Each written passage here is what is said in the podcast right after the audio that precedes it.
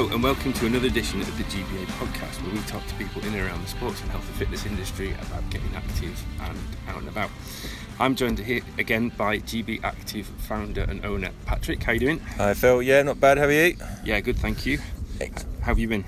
Um, good. Um, I'm sort of on cloud nine at the moment It's because I been think an excellent weekend for sport. it's been it? a great weekend for sport. Um, actually, I can't. I've been sort of smiling all morning today. Um, yeah, England did brilliantly in the football, of course. yeah. So the day after six-one against Panama. Six one against Panama. Um, England uh, whitewashed the uh, Aussies in the cricket five 0 at the real Old Trafford. at Old Trafford, and um, England beat New Zealand in the rugby league. Excellent. and uh, England f- beat uh, South Africa in the rugby union. Although I know we lost the test, but that was uh, still a much needed win, uh, stopping our drought. So it's pretty much a win-win for England this weekend, which is great. we'll pretend that didn't happen. yeah, yeah, well, to do that, mate. And it's hot.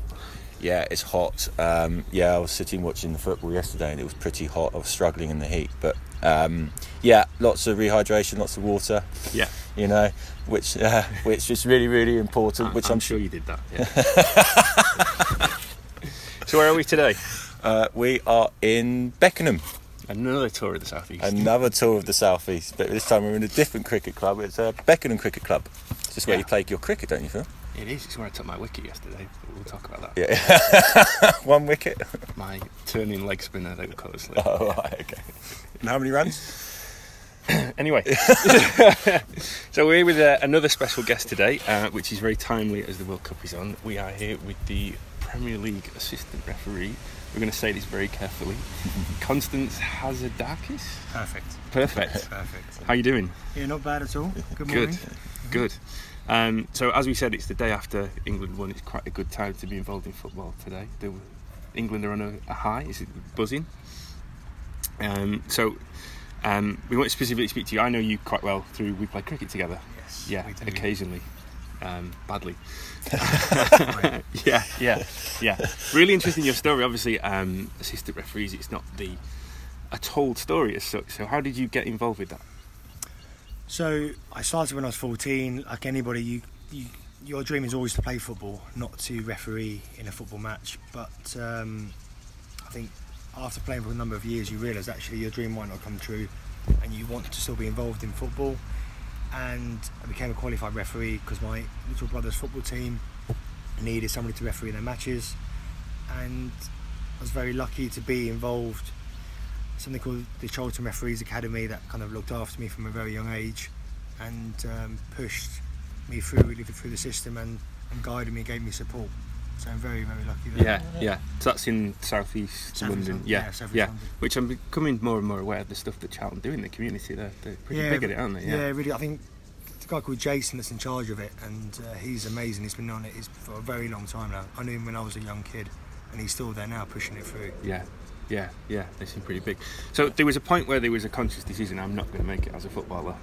Was that something you really ahed about and decided to go down the officiating route, or was it something that just happened? It's something that just happened, um, probably subconsciously. I think I was always involved in sport, and for a long time, you did. I did both. I either played on a Sunday and then refereed on a Sunday afternoon, and it came to a point. I think it was probably through university where I realised that football wasn't going to be the game for me, and I still really wanted to be involved in it. And I started going through going through different promotions, a number of seasons, being involved in adult football, and it, it's a very long, hard process to mm. get to the top, mm. and there's so many.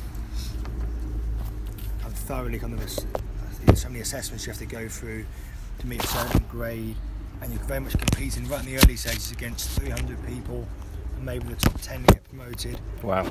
So it's really, really, yeah, I can imagine. Yeah. Yeah. and that's into, across the country as well as a level three. And then you, once you go through that, there's an it become next stage is two B, and I think there's 60, and then maybe top four get promoted to two A, and top two A is where you are starting to be involved with professional football, mm-hmm. mm. and that's the conference, Right. and that's called the National League now, and that was an amazing experience to referee on there, and thoroughly enjoyed it. And in the background, there was always kind of becoming an assistant referee, and I got promoted into the Premier League four seasons ago, and, and that's been an amazing experience. Been lucky enough to travel over Europe with mm. FIFA and UEFA competitions. And yeah, very very lucky to be where I am now. So when, so when you um, when you start doing refereeing, did you just what you just originally just started? You just wanted to do like you know Sunday league stuff, and it just Yeah. happened that you worked your way up, or did you always have that plan? To No, no, I never, I never had a plan to go to No. kind of go anywhere. I was just right in the early stages. I think referees, kind of your dad was a referee, so you become a referee. Yeah. So you have a bit, of, you have a bit of a pathway to follow. Yeah. My family didn't come from a referee background. No. My family are very much hardcore Charlton fans. Yeah. The whole family. Oh, my mum played for Charlton. My uncle played for Charlton Academy. So they very kind of. My nan was a really hardcore, one of the hardcore is fan Yeah, really.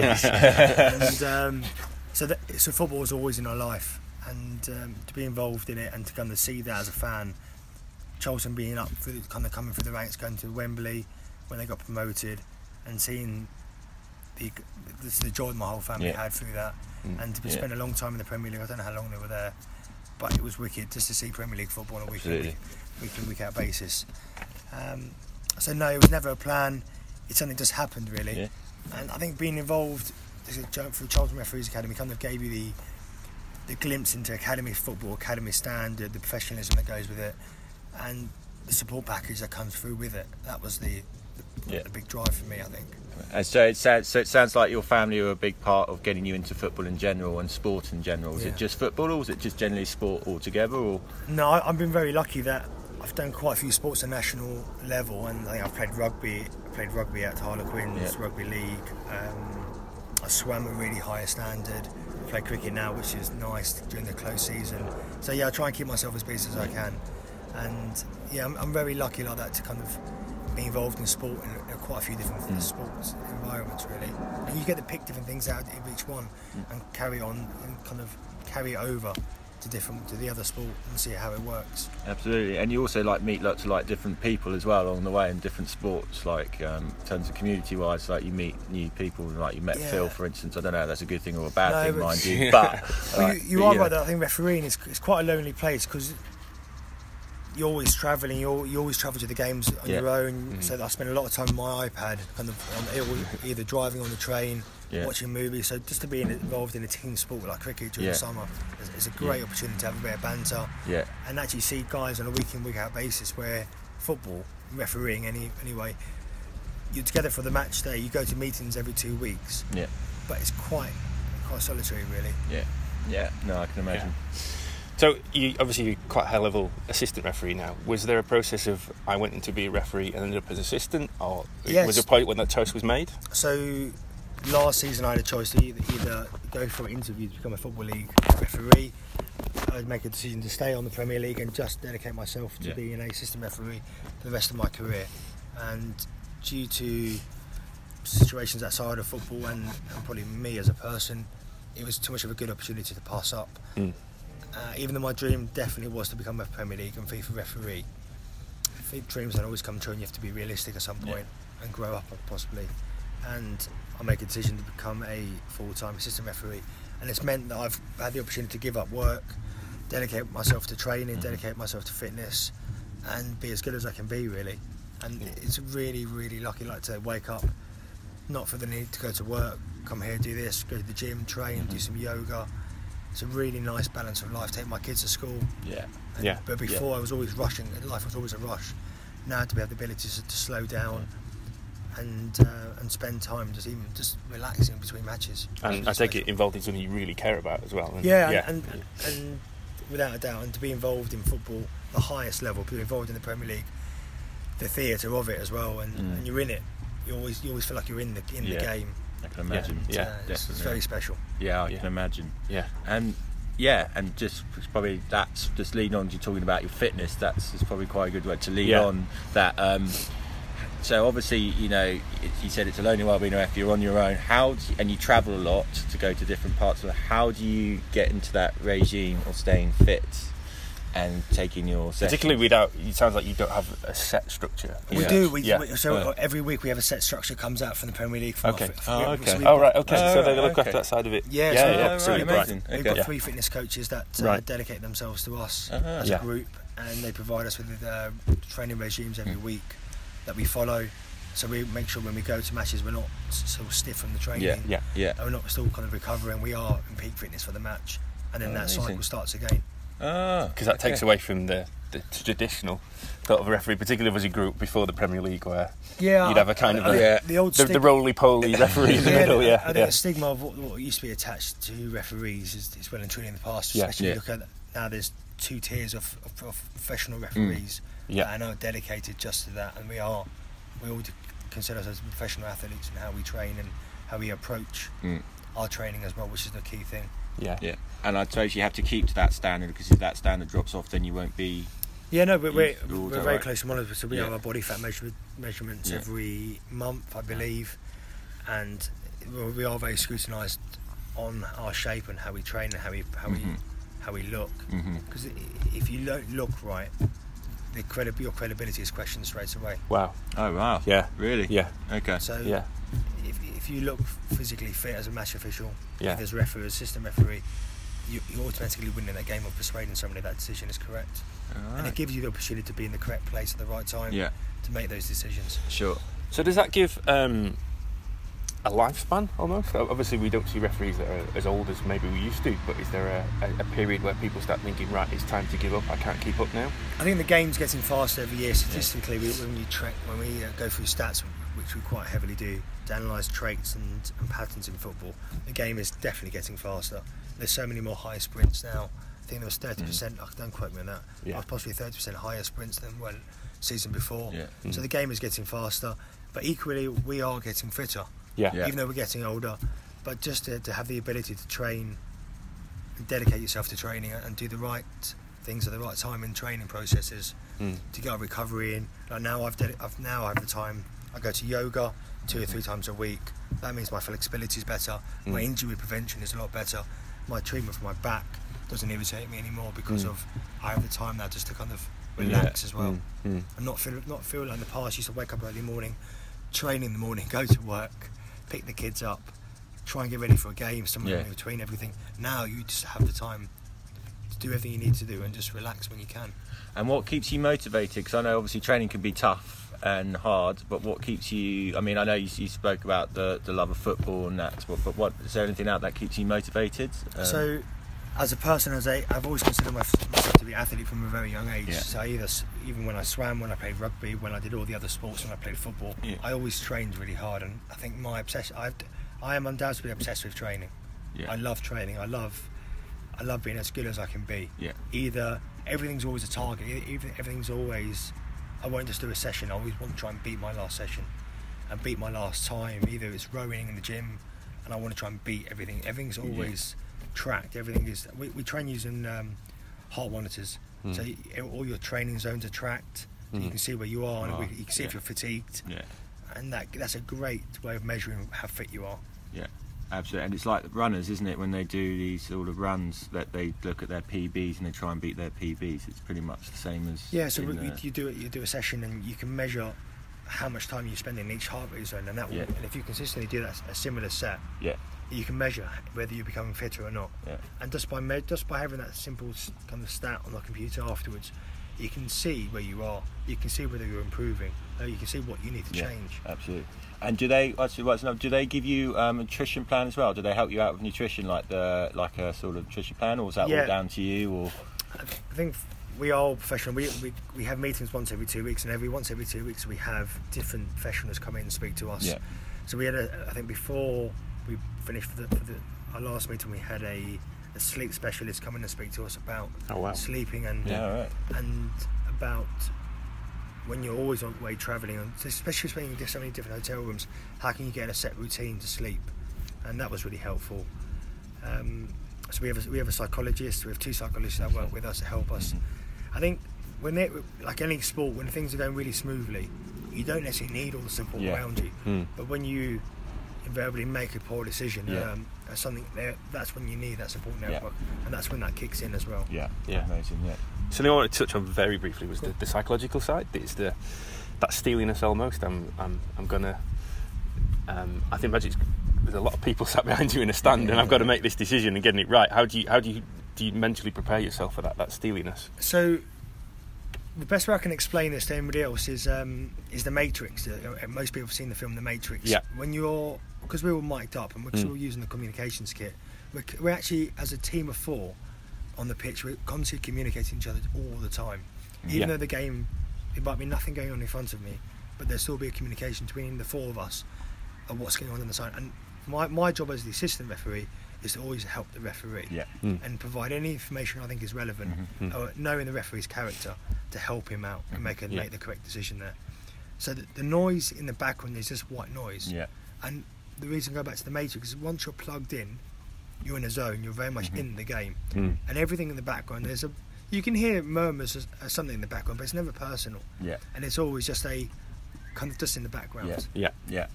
And that's the best way to explain it. Yeah. So when you come off a game, you're mentally, physically, you're fine. Fine, but Yeah. Mentally, mentally, you're yeah, yeah, I can Yeah. imagine. Because Yeah, it's- yeah, yeah. two sets of 45 minutes of constant Yeah. con- Yeah. concentration. Constant concentration. And how many, in, in sort of, obviously different times of season it differs, but how many times a week are you doing that? Is that So normally once a week. So What- we're, I'm very lucky to be one of the 10 FIFA assistant referees. And so that means during September, October, November, December, that's really busy for us. We, we have two two match days each month where you're normally out.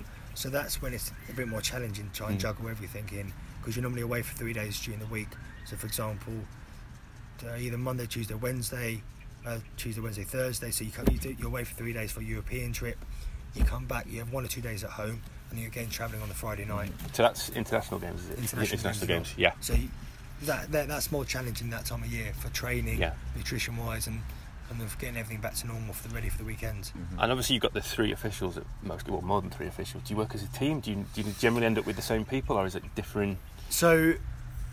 Because you mentioned about getting to know their personalities. How, how so much time do you get to know them? We're quite a small group. Yeah. I think there's 16 Premier League referees and there's 38 assistant referees. So as a group, we're quite small. Yeah. We all know each other very well. We all interact to, at meetings very well. So we all know each other pretty well. So Mm. The elite guys, there's two or three teams of elite Yeah. that work together, and they are a set team, and they go everywhere together. Yeah. I very, I'm not in that category, so I very much will have certain referees I work with in a triangle of referees, and we work together quite regularly. Um, just maybe I'm maybe maybe um, so you, you know you assist the referee because obviously you're helping back up the referee on the pitch. So you're technically looking at the screen, but obviously you still got to keep physically fit. Is to keep him physically fit in case you're needed. In case do you are you so if the in, referee's injured on the field of play, are you the next person that goes no, on? no, so, I, so, I, so I am a specialist and I'm a dedicated assistant Yeah. referee. So my job is is to be an assistant referee. Yeah. Right. Um, the full official would always replace the main referee, and, right, and the okay, full right. official is a referee. Right, right. It's, it's, even though they, they come under the umbrella as a referee, Yeah. as a match official, they are very two separate pathways. Right. And equally, the skill sets are very Yeah, different. I was going as to say, so it's a specialised Yeah. role that you do, and you're coached to that particular Yes. role. Yes. So we've got one. We've got a. We've got a, a senior coach that looks after us, Right. and that mentors us as well. He, he's there's double kind of. yeah. two- And does that two- differ in the, the training for a, a referee as opposed to what you do? It's So as a referee, when I when I was a referee, we you would do a lot more kind of 70, 80 metre high long Yeah. sprints. Yeah. Whereas assistant referee, you're probably looking at no more than 30, 40 metres. right. So the training that is very much different. The agility comes into a lot more because where it's high sprint after high sprint, but very short distance. Yeah. Not you do get periods of rest, but a referee would be running up Yeah, and down, up yeah, and down. yeah. Yeah. It's very much a different energy energy system Yeah. that you would be using. It's all consistency, short endurance sprints, mm-hmm. where a referee would be longer sprinting. Yeah. So so then it goes back to what you were saying about even though you're not sprinting on the field, uh, you're you know at the computer, you still have to look physically fit in so, order to get. So I think we're the- still covering about. I'm in the proximity of probably about three three kilometres, Yeah. a Yeah. half of short endurance Yeah. Wow. In 45 Okay, minutes. So 45 yeah. minutes. I think Yeah. yeah. referee would cover about six kilometres. Right. Yeah. Yeah. I would still sprint work, but it would be a much longer distance. Yeah. Yeah. Okay. Yeah. No, I was just saying because obviously you're not running around on the pitch, but you've got to still be, be physically because we're still set. Because as a system referee, we it's like being on a train. We have, we have a set place where we have to be. We have Yeah, to be on sure. that on that on that Yeah. line on the on the edge of the field of play, and we have to be in touch with the second to last defender Yeah. at all times. Yeah. So everywhere he goes, that's my constant focus Yeah. of attention. Right. Yeah. So the constant focus is always three things: second to last defender, where the ball is, and where the referee is. Mm. They're the three things you're always looking for, always scanning for, continuously. So something you spoke about is the amount of travel that you do and the amount of time you're almost away from training in the game. How do you do you find the balance? balance uh, now now I'm a specialist. It's tra- the balance is, is manageable now. You know, Mm. it, before it was always a, a struggle Yeah. to kind of to do everything, but now. So like to, if this was a normal match day, a normal week for match days, the game. So I'd be training, I'd be running today. I would do some strength and conditioning tomorrow. Today's a Monday, by the way. Today, Yeah, today, yeah, so today would be Monday. So so sun. So game was on a Saturday. Yeah. Sunday would be recovery, some double recovery activities using the foam roller, gentle jogging, maybe some swimming, some cycling, something very very low impact on the body after the day before. Then Monday, I would be back to running. Normally, normally you do double sets on, on early in the week. Mm-hmm. So you normally do a, a high running HI set, high, and then you would do a maybe a strength and conditioning set in the evening. On a Tuesday, you would probably do some come off the low, so no no more running on that day, but you would definitely try and focus on some more HI, mm-hmm. either using the spin bikes or the rowing machines, mm. and then and again that evening again you try and do some double strength and conditioning work. Then on the Wednesday you do some high sprints, mm. some really kind of high endurance sprint work to try and get everything firing. Thursdays Thursday you start tapering down. Friday start tapering again because you're travelling on the Friday. Yeah. So you normally try and leave for about midday normally, maybe one o'clock, two o'clock at the latest. Travel to wherever you're travelling. I've Mhm. now changed what I do now. I now get the train everywhere. Yeah. Mm. Before I used to drive, and it's fun. That was a mental strain. Yeah. Yeah, yeah, yeah. I can Now imagine. just get just getting the train takes the Yeah. load off. Yeah. You get to there, get to your destination, Yeah. relax, have something to eat. Normally as a team Yeah. on a Friday evening, and then you get ready for the match on the um, on the Saturday, Yeah. and the whole process starts again. Yeah. Yeah, awesome. Yeah. Yeah, and what about on uh, say you're on a midweek game? Does that change Mid- completely, or do you just Midweek- let, take care of itself? Or Yeah, kind of. The, in the early stages of the season, it's quite, it's quite busy with the schedule, uh, but I think it all becomes a bit of a constant cycle. You kind of Yeah. stop thinking about it; it just happens Mm. because you're in such a routine. You've done it for so many years. It just Yeah. works really well. Yeah. Yeah. yeah. Yeah. Any more? Uh, no. No. Yeah. Right. That's been brilliant, Con. Thank you. It's been Yeah, great thank you very insight. We have one question that we ask all our guests at the end of, Of it. What's the worst piece of sports kit you've ever owned? Um, No, I- I've seen you in a singlet at cricket. Yeah, the, probably the worst bit of sports kit I've ever owned actually is it's, it's actually quite an easy one. I it's when I played professional rugby. I was bought a pair of pink Nike Vapors, so they were the very skinny, skinny ones. I was very fast. So I, was playing, I was playing on the wing, so I, did, I believe I could pull them off. and I was very arrogant when I played as well. Um, and they didn't last very long. They lasted less than one game. Someone stamped on them. Yeah. No, that's been brilliant. It's really insightful. Thank you very much. Yeah. Thanks very much, Colin. Thank you. No problem.